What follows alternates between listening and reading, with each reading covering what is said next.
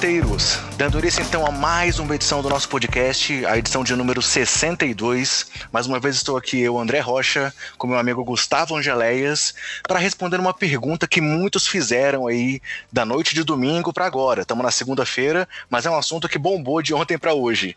E aí, Gustavo, o All-Star Game renasceu? Vamos descobrir, né? Vamos debater, vamos falar. É... Fala aí todo mundo. Mais uma semana, estamos firme e forte aqui. Semana passada a gente atrasou, mas essa vamos publicar na terça-feira, que é o nosso dia cativo. E vamos falar de basquete aí. Beleza, então galera, só dando aqueles recados gerais para começar nosso programa. Nosso podcast está disponível nos principais agregadores e no Spotify. E além disso, temos perfis nas redes sociais, sempre com o nome Basqueteiros e o nome do usuário, BasqueteirosNBA. O Twitter é nosso carro-chefe, né? Tô aí dividindo essa, esse trabalho no Twitter com o Gustavo. E também temos lá o Facebook, o Instagram. E estamos postando também um podcast em áudio no YouTube. Se você tiver mais facilidade de ouvir pelo YouTube, também está disponível lá desde a da edição 59. É, mas então, Gustavo, como a gente estava falando, o assunto hoje é o Star Game, né? Vamos comentar tudo que rolou de sexta até domingo aí na NBA? Vamos lá, simbora.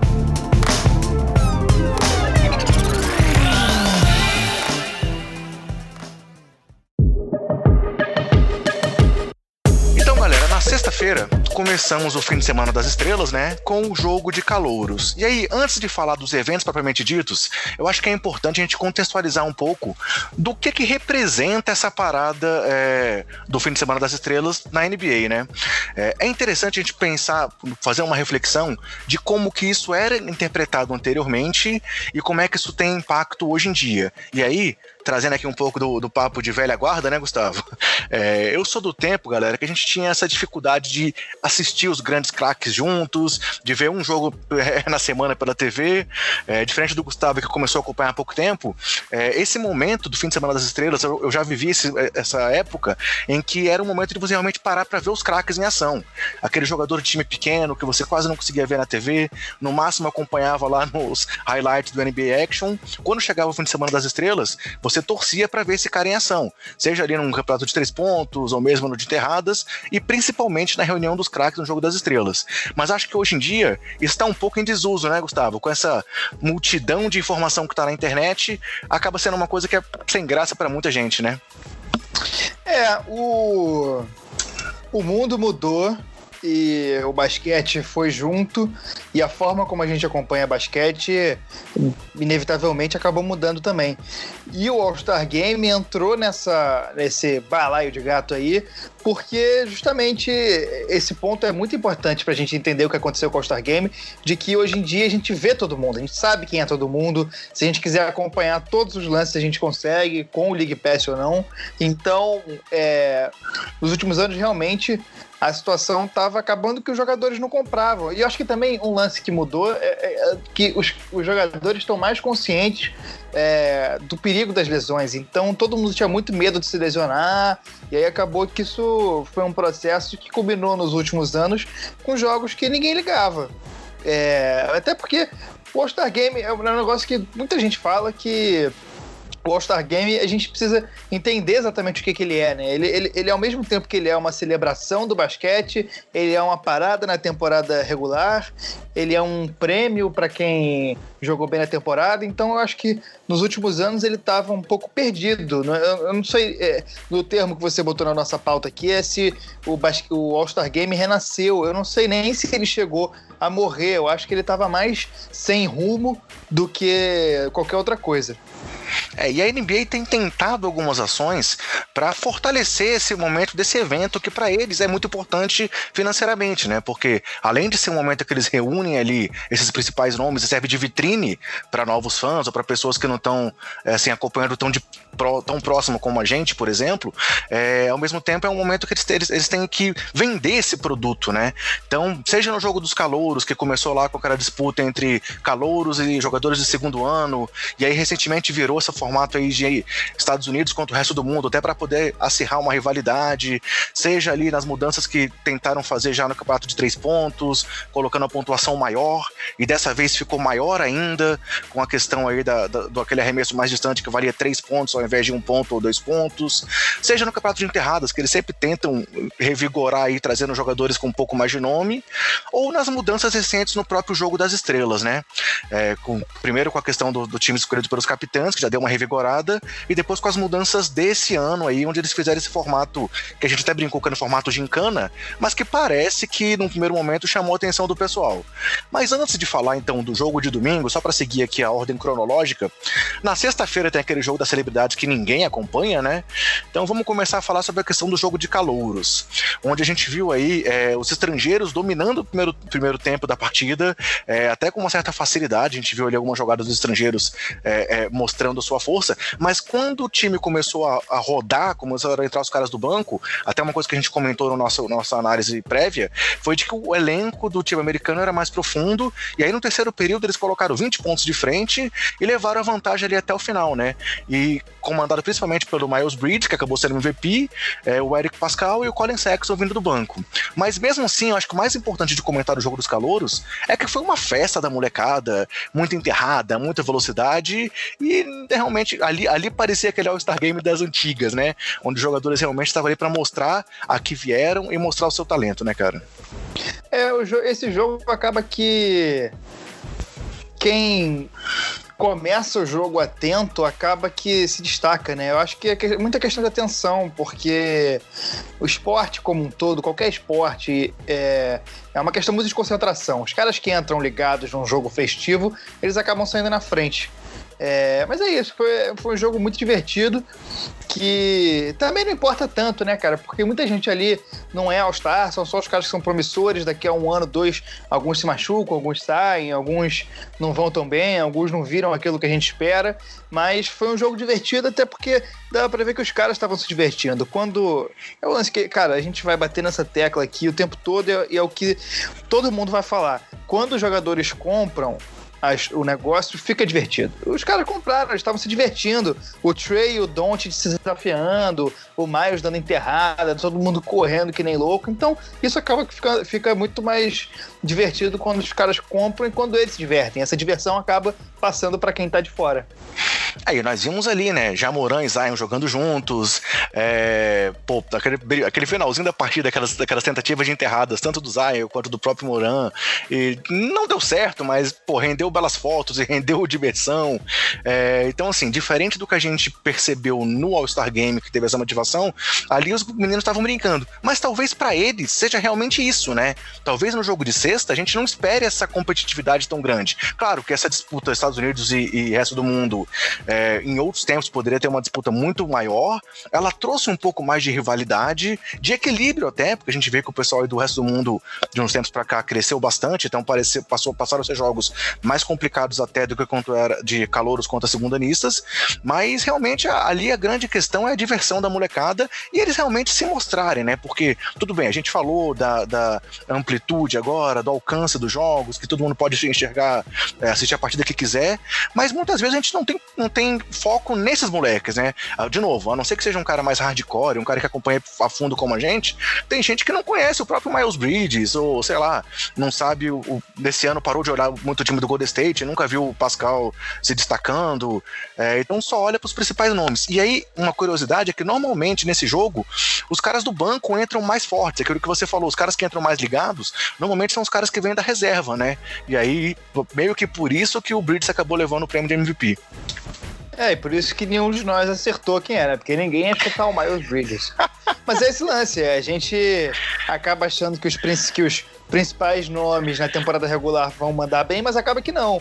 Ano passado, ano passado ou ano retrasado foi o, o Bogdanovich do, do Kings, então assim, acaba que, que rola essas surpresas assim. Até porque nem tá todo mundo 100%. E eu acho que essa parada de. de é, rola uma, uma, um choque de gerações aí também, porque eu acho que.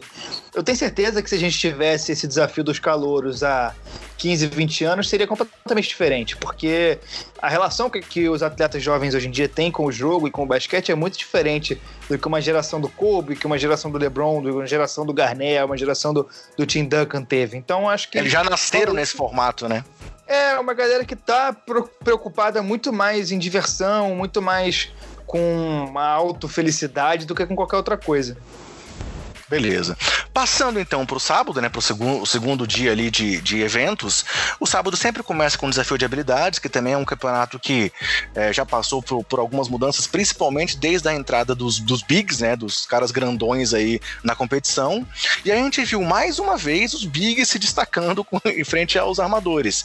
É claro que tudo bem, no passado a gente já, já, já teve nomes como Chris Paul participando, Derrick Rose, Lillard, caras assim que realmente são bem conhecidos pelo, pelo talento, pelo domínio de bola, mas dessa vez assim, os baixinhos acabaram decepcionando. E aí o grande campeão foi o Bana Debaio, que de cara eliminou o Spencer Dewey, que é, já tinha sido campeão há dois anos, depois eliminou o Pascal Siakam e enfrentou o Domantas Sabonis na final. Então, o próprio Dewey, que, a gente, que eu já citei, o Patrick Beverly, o Shai o Tatum rodaram logo de cara. Então, assim, talvez esse seja o evento menor do All-Star Game, até pela falta de. de, de não, não é evento que existe há tanto tempo, mas não deixa de ser uma surpresa da gente poder ver esses grandões mostrando que eles também têm talento, né, cara? É, esse aí eu confesso que eu não vi, sábado não tava tão ligado. Eu só fui ver lances depois. Mas é aquele negócio, tem que ver o que os caras. Os caras. É aquela coisa, os caras têm que estar tá mais ligados, né? Porque e também é, é, é, muito gincana, porque você pode fazer tudo certinho. No final você errou a bola de três, teu amigo acertou. Ano passado foi isso. Jason Tatum acertou uma bola de três lá, quase do meio da quadra. Do meio da quadra. E levou, entendeu? Então, assim, é, acaba que esse ele não tem tanta atenção porque é o mais aleatório também, né? É, e aí, passando para o segundo evento, não vale nem, nem entrar mais em detalhes do desafio de habilidades. O segundo evento já é mais clássico, né? O campeonato de três pontos. Que assim, é, veio, vem algumas variações aí recentes. Primeiro, eles colocaram aquela opção do jogador colocar cinco bolas valendo dois pontos numa mesma posição, né? O que já aumentou a pontuação possível. E agora colocaram dois arremessos mais distantes que valiam três pontos cada. Então, a pontuação que no passado máxima era 30 pontos, agora chegou a 40 pontos possíveis possíveis. É, e aí, se a gente for pensar aí no, no, no nos pontos alcançados pelos jogadores, a maior pontuação conseguida foi de 27 pontos. É, na primeira, primeira rodada, Buddy Hilde, é, Devin Booker e Davis Bertans. Não, os dois conseguiram 27, 27 pontos e o David, Davis Bertans conseguiu 26. É, e aí a grande decepção na primeira rodada fica por conta do Trey Young, que abriu ali a competição, era o meu candidato e converteu apenas 15 pontos dos 40 possíveis. E aí, para a segunda fase, então, passaram os que a gente os nomes que eu já citei, né? O Buddy Hilde, o Devin Booker e o Bertans. E aí o Devin Booker acabou fazendo 26 pontos, superando o Bertans que tinha 22. E aí o Hilde foi ali pro, pra, foi o último a arremessar. E na última bola ele converteu uma bola de dois pontos e com 27 pontos acabou se tornando o vencedor. É, o Booker, lembrando que o Booker entrou nessa competição, apesar de já ter um título aí no currículo, ele entrou na competição é, na vaga que era do Damian Lillard e não fez, assim, fez a parte dele, mas o Hilde acabou mostrando que não apenas apenas aí foi o jogador mais rápido a conseguir 800 bolas de três na carreira, como também se mostrou assim, um gatilho quente nesse tipo de competição, né? É, o Rio de foi muito bem. Se eu não me engano, no ano passado ele teve uma sequência absurda no primeiro round e aí foi pro segundo todo mundo falando, porra, vai ganhar, e o Joe Harris surpreendeu. Mas é aquilo, né? É, é, acaba que esse esse esse torneio ele é muito de, de pegar fogo, né? Se os caras pegam fogo, é difícil segurar. E o Hilde foi isso, pegou fogo e ninguém segurou. é, inclusive na transmissão da ESPN, né, o Betinho tava lá comentando e ele falou justamente isso, que às vezes você esquenta ou às vezes você esfria, e aí também fica muito difícil você se recuperar é. quando a bola começa a não cair, você acaba psicologicamente ficando abalado. E aí só vale a pena comentar, assim, que esse torneio de três pontos, desses, desses campeonatinhos que existem aí durante o, o fim de semana das estrelas, né, o All-Star Weekend, é, é o mais valorizado, né, o que a gente vê realmente os caras querendo jogar. Já tivemos aí Curry recentemente, Clay Thompson, Lillard sempre participa, o próprio Devin Booker aí já, já, já tinha vencido. Então, esse é onde os caras realmente vão, até pela questão da mudança recente da NBA, valorizando muitas bolas de três. É, historicamente já tinham grandes nomes, como Larry Bird, é, tricampeão, Craig Hughes foi tricampeão também lá nos anos 90, nos anos 90, mas assim, é, é complicado a gente, a gente, a gente. É complicado não. Você vê que aí realmente os caras têm interesse de participar. Diferente Até do. porque último... corre Diga. menos risco, né, cara? Corre menos Sim. risco, não tem muito risco de lesão. Então, acaba que é um comprometimento muito menor. E também não, não tem risco de, de, se comprometer, digamos assim. Não só fisicamente, é. mas assim, ah, pô, se eu vou nas, no campeonato de enterradas e faço, não consigo enterrar tal, é diferente de eu errar um arremesso, que é uma coisa mais ali do dia a dia, né?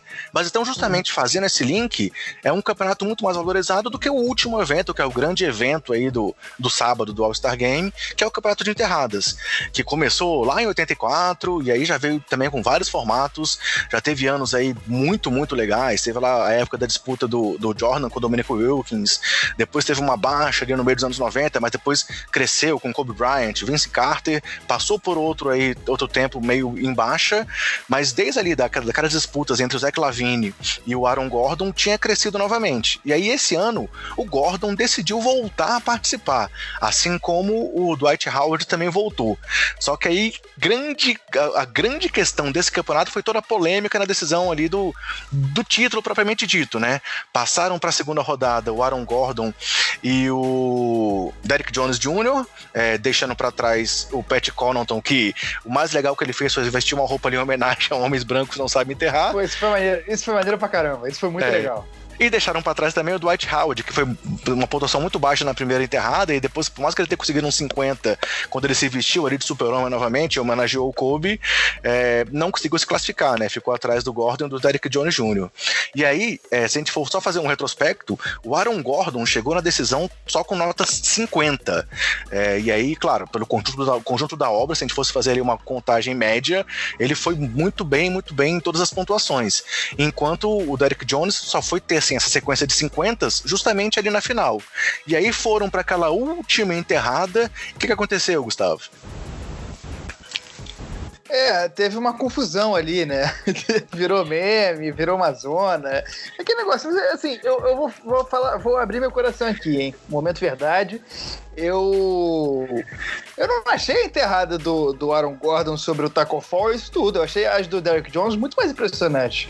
Assim, eu admito que talvez eu esteja errado, porque a opinião contrária é praticamente unânime, mas Porra, o Taco se curvou todo pro, pro, pro, pro Aaron Gordon conseguir pular ele, ficou feio. É porque ele falou que ele temeu pela vida dele, pô, ele tava com medo. Porra, porque exatamente, se o Aaron Gordon não ia conseguir pular ele. É justamente por isso. É, eu, eu acho que assim, a grande questão. Ali, pô. A grande questão, assim, ao meu ver, não foi nem assim, isoladamente a enterrada do Aaron Gordon. Mas aquela última enterrada do Derek Jones também não foi nada de excepcional. É, quem questionou lá em 2016. Com a, com a anterior, né? É, e lá em 2016, quando questionaram é, a própria vitória do Lavine contra o Aaron Gordon naquele campeonato absurdo, que ele também foi um dos melhores de todos os tempos, que o Gordon trouxe o mascote para suas enterradas.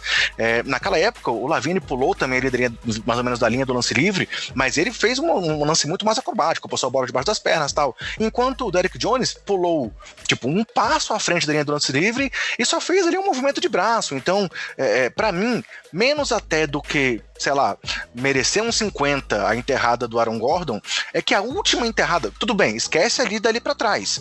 Foi para aquela enterrada final a decisão. E naquela última bola, por mais que o Gordon não tenha sido uma enterrada assim, sei lá, fenomenal, absurda, foi muito legal. O impacto de trazer ali o, o Taco Fall, toda a, a, a, a questão midiática também de, de trazer o, o, Taco Fall aí por tudo que ele representa hoje na NBA, foi melhor do que o que o, que o Derek Jones fez. Só que aquela questão, os votos são sequenciais. Então, é, na empolgação da primeira, nego, os jurados deram os votos, e aí depois, na segunda, três jurados deram uma nota 9, né? Então, é, até tiveram as críticas aí, a questão do Dwayne Wade, ah, porque o Wade pode ter favorecido o Derek Jones por causa do Miami, mas não foi só ele, o Pippen também deu nota 9, é, o, esqueci o nome agora do Pantera Negra, do, do ator, não sei se você lembra o nome dele. É, também deu nota 9. Então, assim, não foi só o Wade que foi decisivo. Mas, para mim, a grande questão é essa. A última enterrada do Derek Jones também não foi, assim, fenomenal a ponto de superar a, a enterrada sobre o Taco Fall, entendeu? É, e acaba que também fica uma coisa. O, o próprio campeonato de enterrados ele fica uma coisa meio sem critério. A gente não tem muito como é, quantificar, porque, pô, o que, que define o que, que é um, uma enterrada boa, uma enterrada ruim? É uma coisa muito do momento ali e dos jurados. Então, é. Sei lá, acabou que teve essa zona aí, para, o que falaram que os jurados que combinaram de fazer um empate, mas aí teve alguém que errou ali na hora. Então ficou essa zona, mas eu achei, eu acho que valeu pelo meme. É, e depois teve a, também a, a, famosa entrevista aí do Eric Gordon que ele falou que foi roubado e que deveria ter dois troféus em casa. E aí, se a gente for olhar também pro lado do Derek Jones Jr., assim, para mim ficou óbvio que ele tava sem graça ali na hora, porque ele viu a reação de todo o ginásio depois da enterrada do Daron Gordon. Tanto que assim, eu tava ali online no Twitter na hora e eu já tinha escrito o tweet ali de, pô, muito legal a gente, a gente ter visto o Taco Fall decisivo no torneio de enterradas. E aí, quando eu vi a nota, eu falei, deixa eu apagar o meu tweet aqui que eu não posso nem soltar tal. Mas é, aí depois o Derek Jones falou: não, ele é o melhor jogador em enterradas da NBA, mereceu o título. Mas na hora ele tava visivelmente sem graça. Eu acho que nem ele acreditou que ele levou depois daquele último lance. É, pois é. Mas eu acho que no, no final é, foi uma, uma, uma, um torneio de enterrados mais divertido do que a média dos últimos anos. Eu acho que valeu por isso. É, e aí, só um dado histórico: com, com, com as notas 50 que o Aaron Gordon recebeu, ele é o jogador com mais notas 50 na história do torneio de três pontos, com oito notas 50 recebidas, contra sete do Zach Lavine e seis de Michael Jordan e do Derek Jones Jr. Então, é, e é engraçado é que assim, e, e, o Gordon é o cara que tem mais notas 50 e não tem um título, né? Então, é, parece que realmente isoladamente ele, ele foi melhor do que no conjunto da obra. Mas, passando então do sábado, indo agora para o jogo principal, o jogo de domingo, é, cara, a gente sabia de todas as homenagens aí que a NBA estava preparando é, para o Kobe, a própria questão dos uniformes, um time usando a camisa 2, o outro usando a camisa 24, em homenagem ao Kobe e a Gigi, é, a mudança da própria regra, só repetindo rapidamente como é que foi a questão da regra, porque talvez algumas pessoas ainda tenham certa dificuldade. Apesar que depois que viu na prática, eu acho que ficou mais claro, mas os quartos foram divididos separadamente, então cada quarto tinha uma pontuação e quem vencesse o quarto doava uma premiação de 100 mil dólares para uma instituição de caridade. E ao final do terceiro quarto, somou, assim, foi somado o placar dos dois times e o, o, vencedor seria quem tivesse a pontuação maior entre os dois times no terceiro quarto, mais 24, também em menção ao Kobe, né? Então, é, foi uma homenagem aí bem legal pro Kobe. E tivemos também discurso do Magic Johnson no começo, falando do Dave Stern e do próprio Kobe. É, 8.2 segundos de silêncio que o Magic pediu. Aquela apresentação musical da Jennifer Hudson, que foi muito linda, com aquelas imagens do Kobe atrás. É, a gente achou que talvez não tivesse mais como se emocionar com o Kobe, mas deu para dar uma, uma lacrimejada ali naquela hora, né, Gustavo? É, não, foi bastante emocionante mesmo. A Jennifer Hudson é fantástica. Ela é muito, muito boa, muito boa cantora e ali ela realmente cantou com emoção, deu para sentir. E é isso, cara. Foi uma celebração também do Kobe, eu acho que foi na medida certa. Se, é, é, é teve um começo ali, meio que o geral do, do All-Star Game foi uma, uma, homenagem ao Kobe, antes ali na apresentação teve, e não foi o tempo todo. Eu acho que eles fizeram na medida certa, é, não deixar isso ofuscar a festa, nem a festa ofuscar isso. É, acho que além disso, a introdução dos jogadores foi fantástica pelo Common, que é um, um cara, para quem não conhece, vale a pena buscar porque ele é um cara que mistura muita coisa ao rap e, e realmente ele é muito bom e fez uma apresentação bem legal dos jogadores e, e achei foi que uma apresentação foi o do jogo das celebridades, hein? Eu não ia falar não, mas é, é abrindo foi o MVP também. É, e ele é de Chicago, né? O, o, o primeiro troféu do Bulls em anos aí. Pô, sacanagem. Vai, segue, segue, vai. Não, é isso. Achei a introdução bem legal. E, cara, o jogo... Uma homenagem aos jogadores nativos de Chicago também, que foi bem legal, né? A gente viu o Dwayne Wade é, chorando uma homenagem aos jogadores e, a, e, a, e homenagem à cidade em si também, que foi muito legal. E isso foi e, interessante. Até é, porque aí, não, não, não, tinha, não tinha um All-Star Game em Chicago desde 88. Então, meio que é uma, foi uma celebração realmente a cidade de Chicago, que é muito importante culturalmente é, para os Estados Unidos, fora do, do eixo Los Angeles Nova York, que são as duas maiores cidades, é uma das cidades mais importantes é, dos Estados Unidos, né, culturalmente. É, exatamente. E justamente isso, assim, mostrou que, que a cidade pode ter grandes nomes, e aí vimos também grande movimentação aí da, do Fire Garpax, Fire Jim Ball, a gente viu que a torcida do Chicago também tentou mostrar ali como um palanque para tentar ver se o time consegue se, retomar é, essa importância histórica na NBA, mas não vou me ater muito a isso não, vamos voltar a falar do jogo. É, só ainda falando sobre o Kobe, inclusive, assim, sinceramente, eu até me pergunto se o fato do jogo ter sido tão disputado vem muito dessa questão das mudanças de regra. Se o pessoal realmente gostou muito dessa questão aí do desse basquete por sets, digamos assim, ou se também foi uma motivação muito grande por esse fator Kobe Bryant, né? Os caras estavam ali talvez querendo honrar realmente o nome do Kobe, era uma celebração em nome dele, e a gente viu ali jogadores pô, se esforçando pra caramba. Há quanto tempo que a gente não viu o Chris Paul jogar tanto no All-Star Game? É, o LeBron não, o LeBron desde aí que, mudou essa questão do capitão principalmente, a gente vê que ele, como você fala, não, não quer perder nem para o ímpar, né? não quer perder nem porrinha, e ele sempre joga muito e tal, mas a gente viu realmente os times muito dedicados. E aí é, a gente viu placares absurdos, como sempre. O primeiro quarto acabou 53 a 41 pro time LeBron, então eles já ganharam a, a, a premiação de 100 mil dólares. No segundo quarto, o time Giannis reagiu muito, muito bem, venceu por 51 a 30, então ficou aí mais ou menos 1 a 1. E no terceiro quarto houve um empate em 41 a 41, o que fez a premiação do terceiro quarto passar para o quarto período. E aí no quarto período, tivemos aí uma reação do time LeBron, que estava atrás do placar, e eles venceram por 33 a 22, chegando assim a 157 pontos contra 155, é, e conseguiram assim a, a, a, vitória. A única coisa até que depois eu vi até o, o Embiid comentando depois no Twitter é que assim, só foi um pouco anticlímax a cesta da vitória ter vindo num lance livre do Anthony Davis, né, cara? É, todo mundo comentou isso, mas é aquela coisa, é, e, e, tem que ir adaptando. Foi uma primeira, primeira vez, uma primeira ideia que, cara, eu sinceramente não comprei a princípio. Achei uma ideia ruim, achei que tinha tudo para dar errado, mas, porra, fui completamente. Tava completamente enganado. Foi uma, uma, um formato que deu muito certo. Porque se você. É aquele negócio que eu já falei aqui, que todo mundo fala, precisa que os jogadores comprem. E os jogadores dessa vez compraram é, respondendo a sua pergunta, eu acho que pode ter um pouco do Kobe, sim, tem um pouco do formato, um pouco de tudo, né? A gente não, não é uma coisa que a gente não vai conseguir medir, são vários fatores.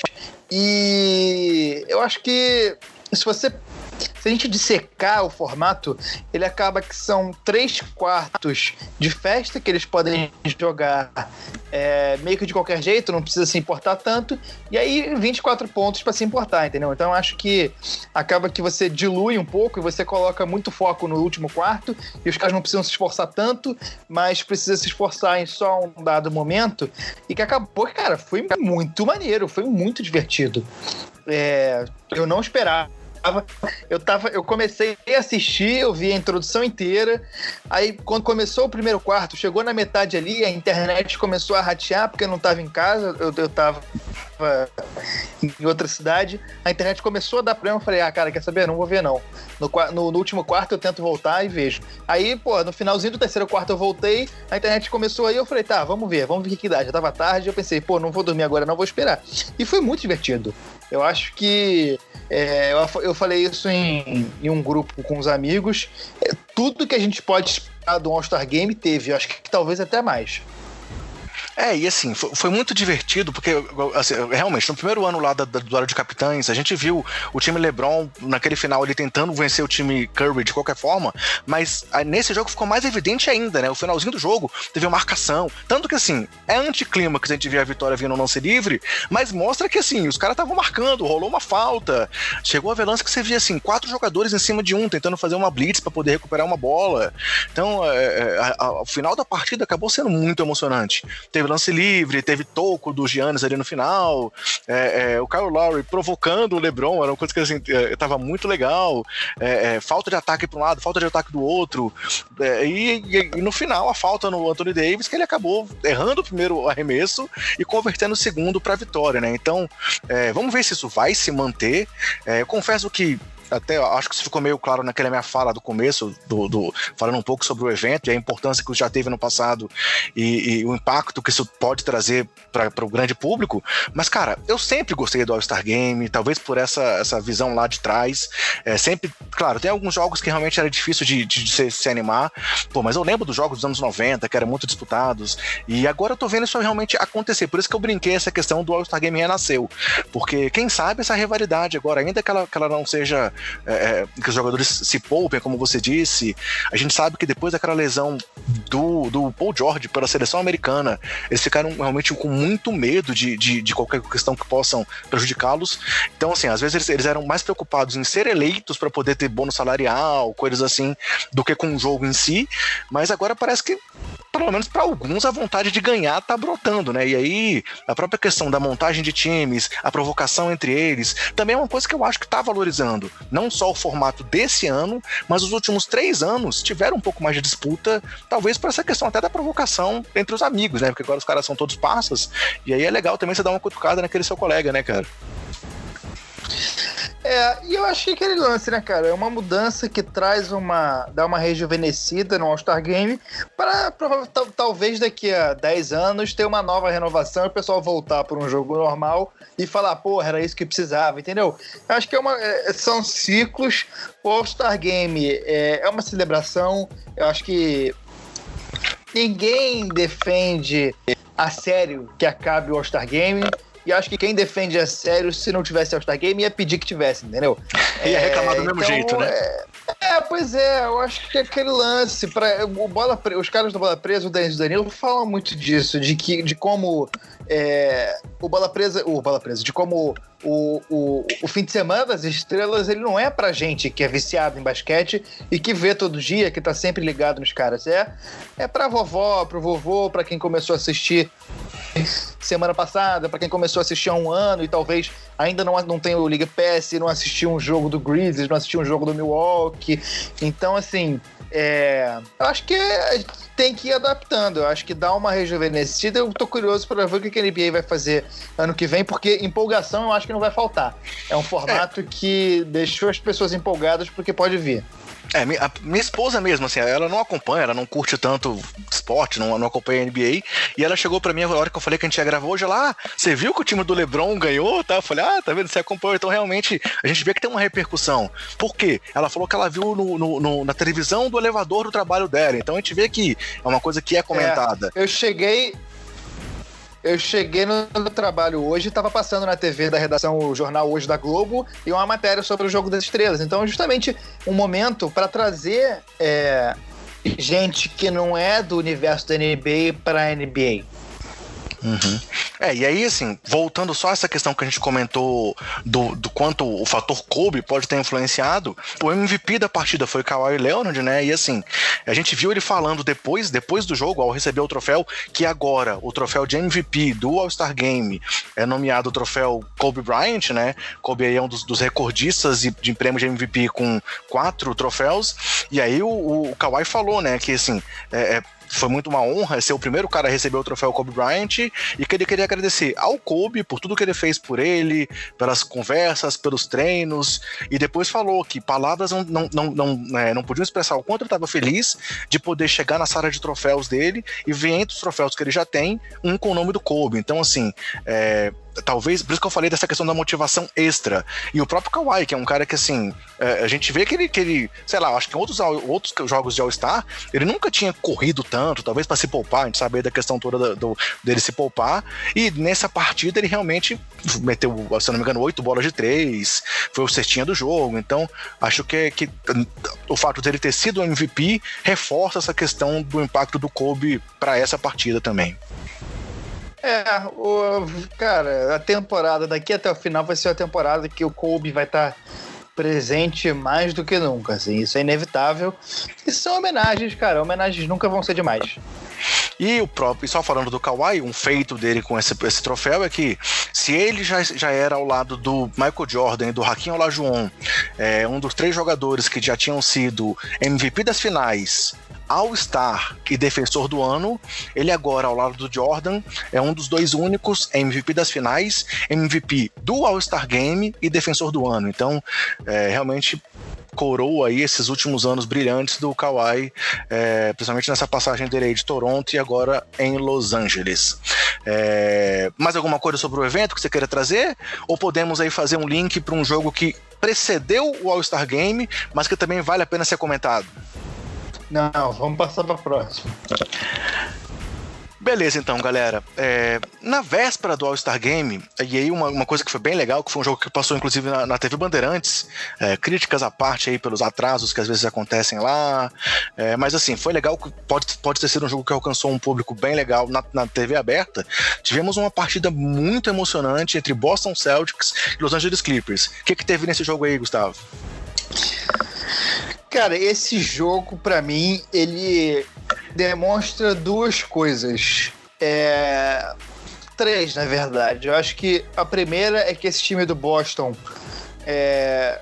se consolida como candidato ao título da NBA, vem forte, o time está começando a se entrosar, as peças estão encaixando, sem lesão daqui até o final da temporada. É um time que vai chegar forte. Ele é um jogo para quem duvidava do Jason Tatum, não duvidar mais, porque o que, que ele fez esse jogo é coisa de estrela, é coisa de jogador que a gente vê pouco por aí. É, eu até acho que eu não concordo, mas eu entendia o ponto de algumas pessoas que duvidavam de certa forma dele, achavam que talvez ele não fosse isso tudo, mas eu acho que esse tipo de jogo é jogo grande, jogo de televisão nacional, jogo contra um candidato a título, no Boston, no, no TD Garden, é, jogo que vai para duas prorrogações, então é jogo de estrela sim, Jason Tatum é bom demais e só tende a evoluir, e acho que é um jogo que mostra que o Clippers, ele o Clippers já vinha mostrando isso ao longo da temporada, mas eu acho que agora também consolida que talvez a temporada não vai ser tão fácil como algumas pessoas davam. Eu acho que eu vi muita gente colocando o Clippers um pouco mais acima do resto da NBA do que ele de fato está.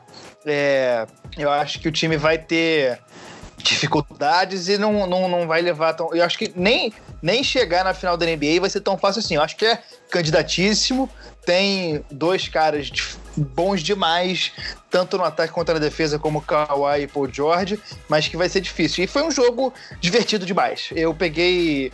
Eu cheguei em casa nesse dia. É, no, no, finalzinho do jogo, eu peguei o finalzinho do jogo e as duas prorrogações, e no dia seguinte eu fui ver o resto do jogo, porque foi muito bom. Foi um jogo de basquete desses que é, é o jogo que a gente quer ver.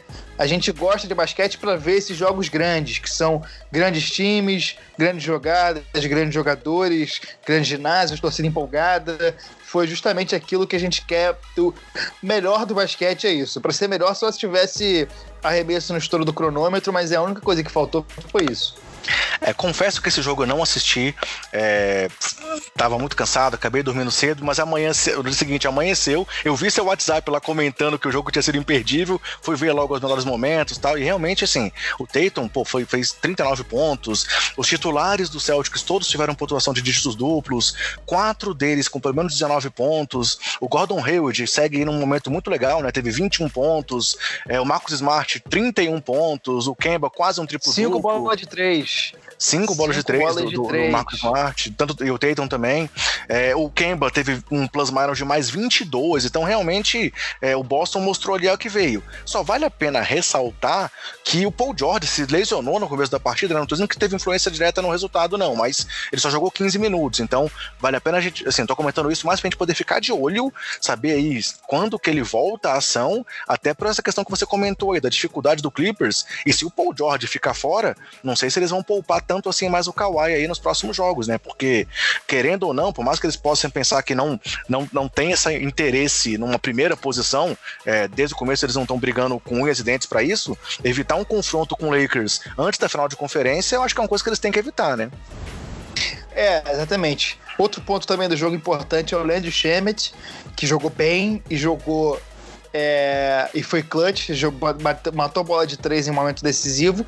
E, cara, é aquele lance. A tempo, eu acho que a temporada tá se assim, encaminhando pro final. E acho que é bom até a gente dar um panorama do. Não passar pelo pela tabela toda, mas falar as primeiras posições, porque estamos no All-Star Break, né? Hoje, segunda-feira, dia de gravação, não tem jogo. Dia da publicação desse podcast, não tem jogo também. Na quarta, não tem jogo, só volta na quinta. Então, eu vou passar rapidinho aqui. Na Conferência Leste, Milwaukee com 46 vitórias e 8 derrotas. Toronto, depois desse sprint de 15 vitórias que foi é, interrompido semana passada, 40 vitórias e 15 derrotas. Boston, 38 vitórias e 16 derrotas. Miami, 35 de vitórias e 19 derrotas. Na Conferência Oeste, Lakers segue no topo, 41 vitórias e 12 derrotas. Denver, 38 vitórias, e 17 derrotas. Clippers, que a gente acabou de falar, 37 vitórias e 18 derrotas. E o Utah em, é, na quarta posição, 36 vitórias e 18 derrotas. Eu acho que nesse All-Star Break a gente consegue ter um panorama de como as coisas devem se encaminhar para o final. Acho que a gente não deve ter surpresas, no sentido de que, é, não de que está tudo definido, mas quem vai brigar já está definido e quem já pode largar também está definido. É, e acho que é isso, cara. Agora a reta final é, é esperar chegar aos playoffs e ver como é que como é que vai ser o panorama. Quem vai pegar jogador é, de buyout, quem vai mudar, se vai ter lesão, se não vai ter lesão, quem vai entrosar, quem vai começar a brilhar agora, porque sempre tem aquele cara que começa a brilhar depois do All-Star Game, tem cara que voltou de lesão há pouco tempo, então é encaminhar para o final da temporada aí e já já começar a pensar nos playoffs. Beleza, então seguindo em frente aqui, depois dessa, dessa belo parêntese que você abriu aí falando da classificação, vamos para aquele nosso momento Zion Williamson, que a gente tem feito nos últimos, nos últimos podcasts, comentando aí os números alcançados pelo primeiro escolhido do último draft. E aí, galera, falando então dessa última partida também, na, também no, no, mesmo dia do jogo do Boston e Clippers, teve o duelo entre, entre Pelicans e OKC, onde o OKC acabou vencedor, mas olhando individualmente para o Zion, ele que vinha de uma partida de 31 pontos, é, conseguiu 32 pontos, um novo recorde na carreira, e aí brincando, assim, no dia seguinte foi o jogo dos, dos calouros, né? Então, foi a primeira vez que ele teve um back-to-back -back na carreira dele, e aí falando, sem essa brincadeira, voltando ao jogo pelo próprio Pelicans, é, Cara, ele se tornou o primeiro jogador desde Michael Jordan com oito jogos de pelo menos 20 pontos nos dez primeiros jogos da sua carreira. Se tornou também o primeiro jogador desde Shaquille O'Neal com mais de 200 pontos e mais de 75 rebotes nos 10 primeiros jogos da sua carreira, sendo que ele teve até aqui 148 pontos no garrafão na temporada, o que dá uma média de 15,1 pontos no garrafão. O terceiro maior número da NBA, mesmo estando com minutos limitados.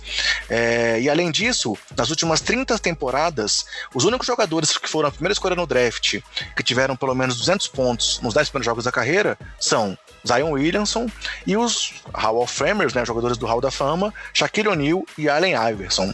Mais dois dados só curiosos aí sobre o, o Zion é que apenas dois jogadores na área de três pontos marcaram mais de 200 pontos com pelo menos 55% de aproveitamento é, nos arremessos nos 10 primeiros jogos o Zion e o Shaq que a gente já citou. E por fim, o Zion é apenas o quarto jogador com menos de 21 anos é, a registrar jogos consecutivos de 30 pontos, ao lado de LeBron James, Devin Booker e Luka Doncic. No entanto, ele é o único que fez isso, dois jogos de pelo menos 30 pontos, nos 10 primeiros jogos da carreira. E aí, só voltando àquela discussão de sempre, Gustavo, é, será que o fato de o Zion estar tendo essa sequência de jogos na reta final da temporada realmente não, não permitem que ele sonhe em brigar com o Jamoran pelo prêmio de calor do ano ou realmente você continua batendo o pé aí de que tá difícil e o Moran já vai levar? Eu acho que é difícil, cara, porque. Até porque ele tá com muita restrição de minutos, né? Ele não tá jogando direto. O que é, é, é impressionante para os números dele, mas eu acho pouco provável que vão votar, até porque quem vota é jornalista. Eu acho que se tivesse voto de torcida, talvez a gente pudesse. É É, é, acho que talvez se tivesse voto de torcida a gente pudesse ter uma, uma, uma surpresa aí, mas sendo de jornalista eu acho que não. É, é mas de qualquer jeito não deixa de ser impressionante o que ele tá fazendo é, com tão com poucos minutos e acho que é aquilo, cara. Essa temporada é para ele se soltar e jogando. O Pelicans pouco provável que vá para os playoffs, então é dar tempo para ele, para ele ir se soltando e aí temporada que vem vir com tudo, porque é, o futuro é promissor para o Zion. Beleza. Indo então para a reta final do podcast, galera, temos algumas curtinhas aqui para comentar. Essa segunda-feira, dia 17 de fevereiro, é aniversário de ninguém mais, ninguém menos do que Michael Jordan. É, para muitos aí, o maior jogador da história, e eu, claro, estou nessa lista aí, até porque realmente foi por causa do Jordan que eu virei torcedor de Chicago lá nos anos 90. O Jordan chegou a 57 anos. É, e aí, pô, meus parabéns aí ao MJ por tudo que ele representa, representou pelo esporte. É, mesmo tendo muita gente hoje que considera ele só como sendo, sendo uma marca de roupa ou o cara do meme, quem for a fundo e pesquisar aí a, a, a carreira do Jordan, vê o tanto que ele influenciou e influencia no basquete. Antes de passar para você comentar, o segundo dado que, que, eu, que eu trouxe aqui é que hoje a gente também comemora é, o aniversário do último quadro pro duplo que a gente teve aí na história da NBA, lá no dia 17 de fevereiro de 94, quando o David Robinson é, contra o Detroit Pistons teve uma partida de 34 pontos, 10 rebotes, 10 assistências e 10 tocos. É, então são aí, ó, de 94 para cá. Quantos anos? Vamos lá, vamos lá. 36, é isso? 26. 26 anos, é, desculpa, é, 26 anos aí do último quadro duplo registrado na NBA até hoje. E uma notícia aí do dia de hoje, tá lá também comentado lá no nosso Twitter. É, tivemos aí dois nomes interessando ao Houston Rockets no mercado aí de buyout. Quais são eles, Gustavo? A gente, a gente teve DeMar Carroll e Jeff Green, né? Assim, eu acho que o Jeff Green não tem jogado nada nos últimos anos, mas é uma aposta que vamos ver, né? Nesse Houston Rockets ele vai jogar de, de, de pivô. E o DeMar Carroll estava num contrato horroroso, é, ganhou o buyout, estava jogando muito pouco no Spurs e vai ser mais um arremessador aí pro, pro Houston. E aí vamos deixar um abraço pro pessoal do Bola Presa, né? Denis e Danilo aí por mais uma chance que o Jeff Tigg consegue depois de ser dispensado de um time na NBA. é, é, exatamente. Mais um time que vai cair no golpe do Jeff Green. Agora, só comentando aqui sobre as outras coisas. Primeiro, o quadro pro duplo do, do David Robson, né? Que é um jogador que, obviamente, eu não vi jogar. Esse quadro pro duplo dele aí, eu não tinha nem seis meses, acho, de idade. Em outubro de 93, então o negócio de fevereiro de 94 aí eu era bem molequinho, tava com leite com pera. É... E aniversário do Michael Jordan, eu acho que é isso, cara. Você falou que hoje em dia ele é mais conhecido como meme, mas é o Michael Jordan, eu acho que é sinal dos tempos, né? É, o tempo passa, e ele vai começando a ficar mais distante, talvez para gerações de hoje em dia. Eu acho que não a minha, porque a minha ele ainda estava muito presente. Eu, porra, por exemplo, meu primeiro contato com basquete foi moleque vendo Space Jam, que eu fiquei amarradão e falei, pô, esse esporte é maneiro. Então, assim, a minha geração ainda pegou uns resquícios dele, mas acho que uma molecada hoje em dia de 15, 16, 18 anos já está mais distante dele, talvez como a minha geração e a sua esteja do Bill Russell, talvez. Eu acho que uhum. é uma uhum. comparação que a gente pode fazer. Mas esse ano lança The Last Dance, né, cara? Que é um documentário da, da Netflix em parceria com a ESPN. ESPN é, ESPN, eu achei que eu tava falando da faculdade, mas eu não estava certo.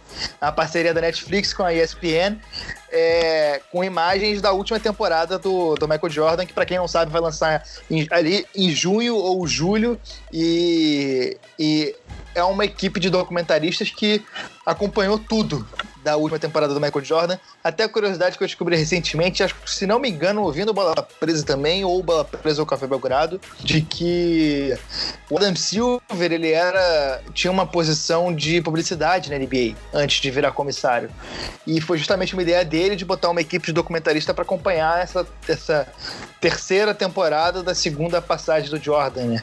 Que ele teve três passagens. Então eu acho que saindo da Netflix talvez seja uma coisa que traga de volta um pouco essa, esse legado do Jordan, essa importância dele, até para uma galera da minha idade, eu tenho, hoje em dia eu tenho 26 anos, pra, é uma. Eu acho que é um presente para todo mundo que gosta de basquete, né, cara? Vai ser muito legal de ver isso aí. É, e realmente, assim, é muito legal também, porque o, o Jordan é um cara que não, não, não, aparece tanto, assim, né? Até pela posição dele de, de presidente, ele não dá tantas entrevistas comentando sobre jogadores e tal. E aí a gente vai ver realmente ele falando sobre aquela época e tudo que representou. E aí, falando sobre essa questão da passagem de bastão, vale citar o comentário recente aí do Antetokounmpo, dizendo que o Kobe é o Jordan da geração deles, né? Então, realmente, é, cada vez mais, como você disse, o Jordan tá ficando um nome mais distante. E esse documentário tem tudo para mostrar aí o impacto dele perante a galera. Mais alguma coisa que você queira trazer de curtinha, Gustavo? Não, só isso.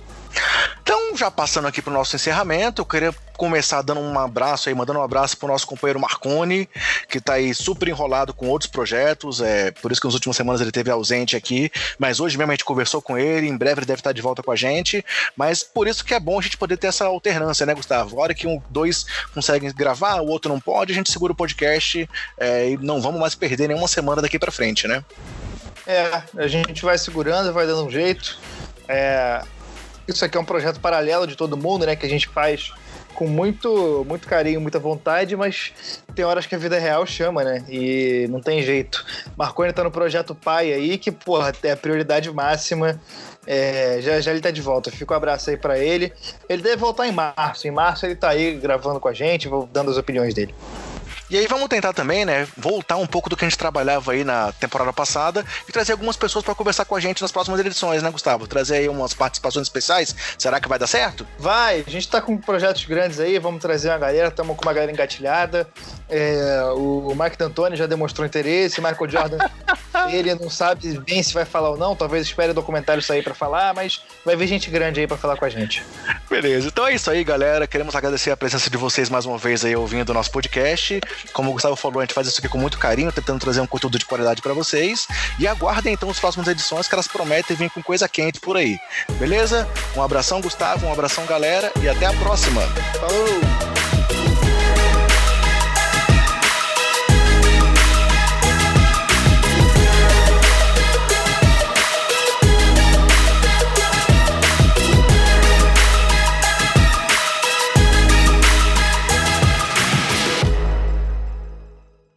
Este podcast foi editado por Gustavo Angeléia.